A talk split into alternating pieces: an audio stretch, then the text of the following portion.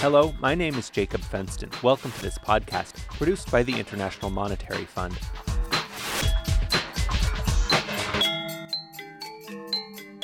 In the 1930s, international trade collapsed as world leaders took up protectionary policies in the face of the Great Depression. But by the end of World War II, it was clear these policies had worsened the effects of the Depression.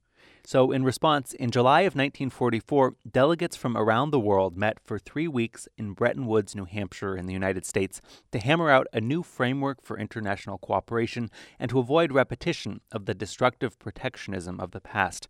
The agreement signed at the end of that historic three week conference led to the creation of the International Monetary Fund and the International Bank for Reconstruction and Development, the precursor to the World Bank. But the details of exactly what happened during those negotiations weren't made public until recently. Kurt Schuler, an economist at the United States Treasury, was poking around in an out of the way section of the Treasury Library and then I noticed that a couple of shelves away, there was a section marked uncatalogued material. So I looked through it. I came across some bound black volumes. He'd stumbled upon a copy of the original transcripts of the Bretton Woods meetings, apparently one of only three copies in existence. These documents are rich in detail about the birth of the IMF and the World Bank, but they were never intended for public release, and over the years, they disappeared into dust covered obscurity. Okay, these are the bound volumes of the transcripts from the Bretton Woods Conference. There are there are four volumes. Um, the biggest, fattest one is for Commission One, which was about the IMF. The heavy black volumes are still in the Treasury Library, still dusty, still with bindings in disrepair. Schuler says when he came across the documents, he was a bit surprised. I was not aware of any conference transcripts that had been published. So I went and did a little bit of research in the collected works of John Maynard Keynes, who was at the conference. Uh, Keynes is the most thoroughly researched economist of the 20th century in terms of his life, and, and he also, of course, uh, was maybe the most influential, certainly one of the few most influential economists of the century. So when I saw some remarks by him in the transcripts, I thought, well, if this is already known, then because you know because it's Keynes and somebody who had published a biography of Keynes or published an article on Keynes would already have uh, included a reference to it. And when I did a research in the biographies and other material about Keynes, I found that there was not such a reference. So that's when I was pretty sure that it was almost unknown. And these transcripts weren't uh, originally intended to be made public. Why was that? To preserve the candid spirit of the conference and also to avoid having delegates make a lot of grandstanding speeches, which would waste time. The transcripts, as you said, were never intended to be released. And so that's one of the things that makes them valuable is that we can see what the delegates said when they were not expecting their words to be quoted by somebody else. So, for the most part, they were speaking pretty frankly to each other. There's been a lot written about Bretton Woods in the past 70 years. Uh, what do you think we learned by looking at the original transcripts? Of course, we knew a long time ago how the conference ended. We got the IMF and the World Bank agreements. So the what of the conference is not new, but what's new in the transcripts is you get a, an understanding for how the delegates proceeded, more depth on what their motivations were and why they wanted or opposed certain provisions that appeared or did not appear in the final agreements for the IMF and the World Bank. I think it's also valuable because it shows you how a very successful international conference was run, and, and there have not been very many conferences held ever that have been as successful in their outcome as the Bretton Woods Conference.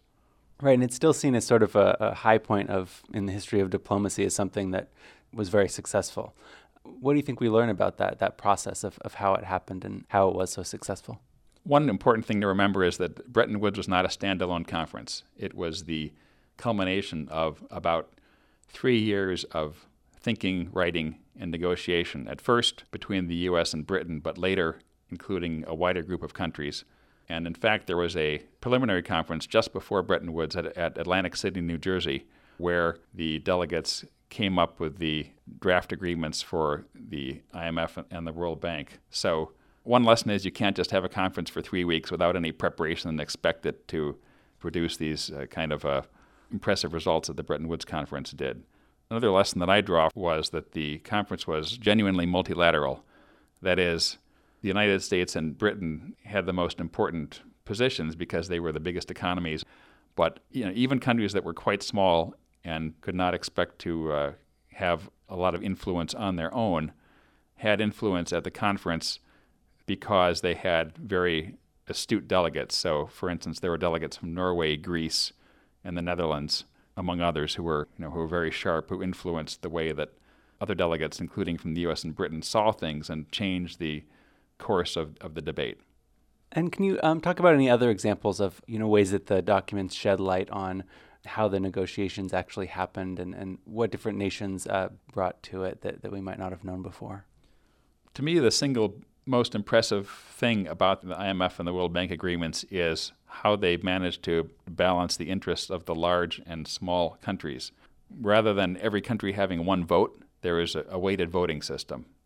Rather than every country having a say in the day to day management of the fund or the, the World Bank, there's a group of executive directors, which is you know, smaller than the, the overall board of governors.